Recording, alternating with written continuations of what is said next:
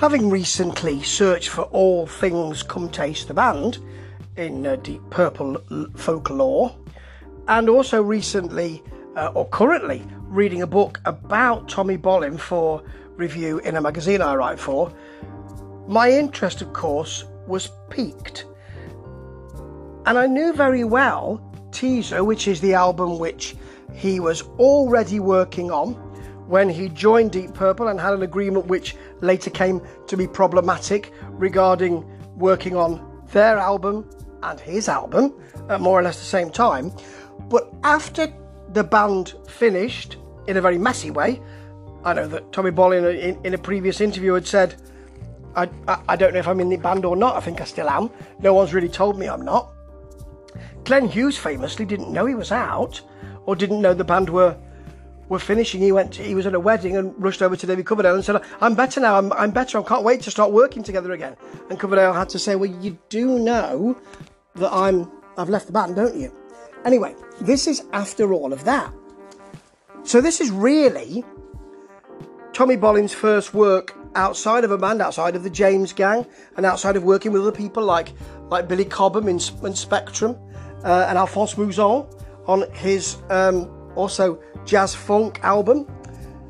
So it's really, in a way, his third, his, I suppose, first solo work and only solo work because it has some kind of mystique about it, cachet about it, because he sadly uh, died during the tour to support this album. He went, he was opening for Jeff Beck at the time. Because I think, and I think the reason why I say it's his really only truly solo album is because the work that he was doing on Teaser was um, work that he was doing while he was also working with Purple.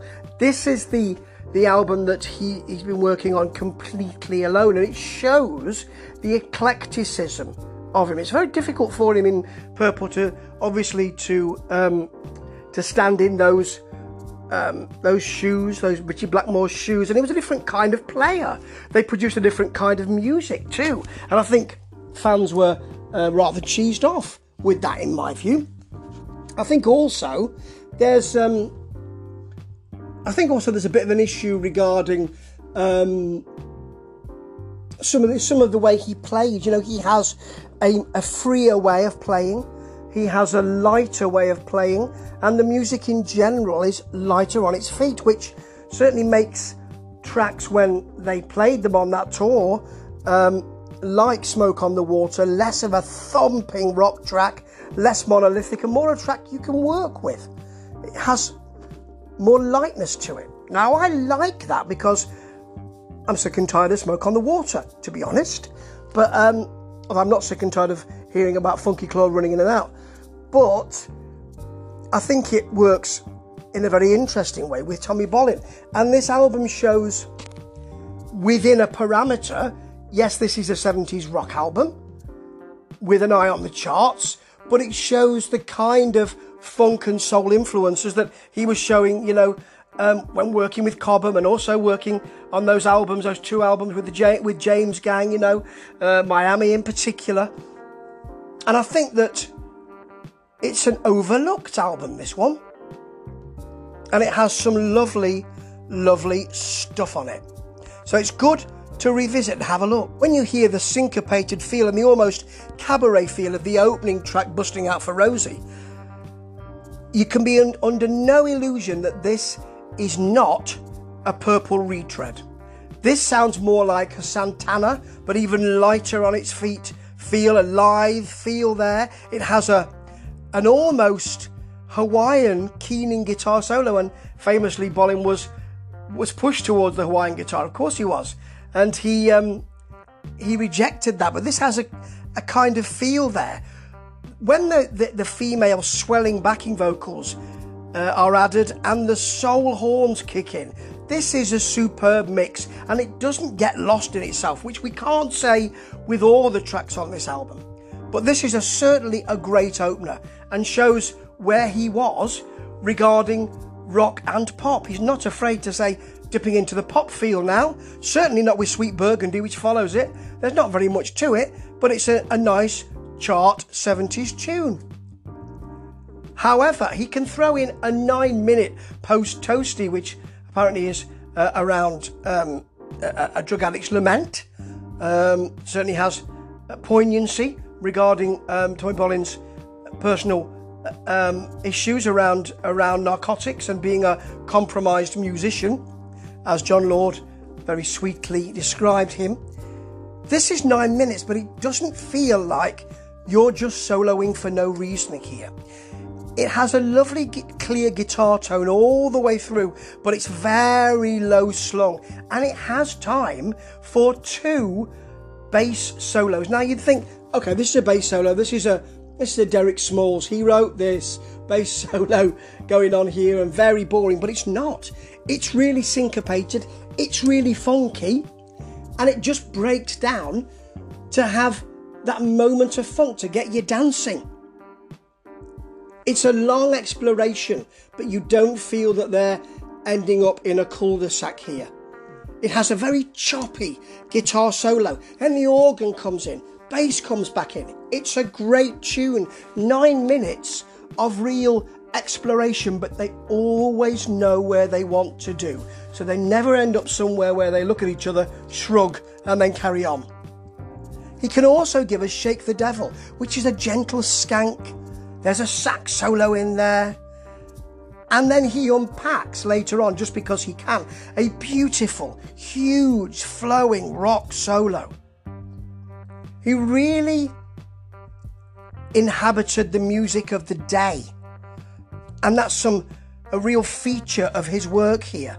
He doesn't feel like he's ruling anything out because you have Gypsy Soul too, which has a lilting um, but very funky and open Doobie Brothers feel, really.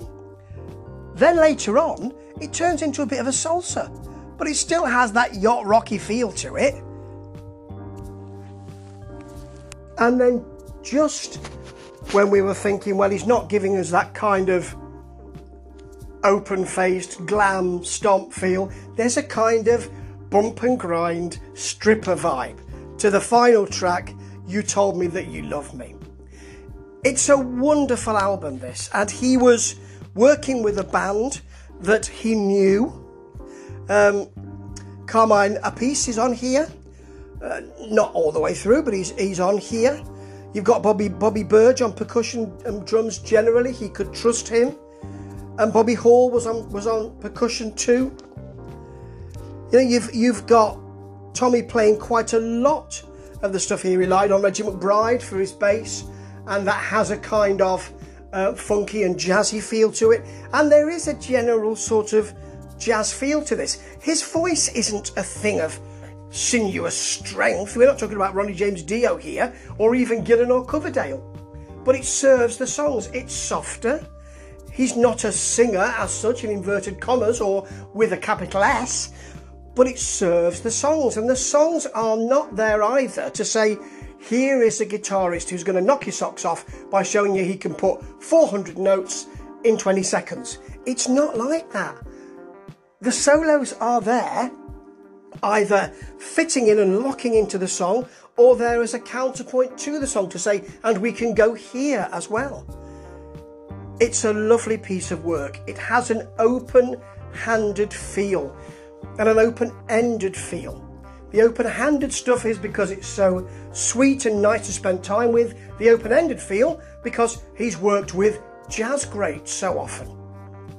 He is a sort of fusion man, but he's not coming at it from a jazz basis, he's coming at it from a rock basis. So you get a different feel to that. And that's really interesting and important, and it's it's lovely to see the work he did. And all we can say is, where would he go? Where would he have gone? Had he have survived? Would he have been compromised? As Jon Lord said, as a musician, or would he have actually fought through that and produced some more stunning music? This is a great album which has been overlooked because people say, oh, Tommy Bolin, it was just, he's really deep purple and they just tried something and it didn't work. And it was so bad they even split up and then they came back in 84 with the proper Mark II lineup. That's not the way it is at all. Come Taste the Band is a brilliant album. It's a different Deep Purple album, and I don't even agree with Jon Lord that it's not a Deep Purple album. It is, but with a different kind of influence. And these this solo album shows just how special Tommy Bolin was as a writer and as a performer. It's effortless here, and he throws stuff in and enjoys himself. It's a four and a half out of five, and who knows what would have happened if only he'd give it up. That stuff. Ta ta.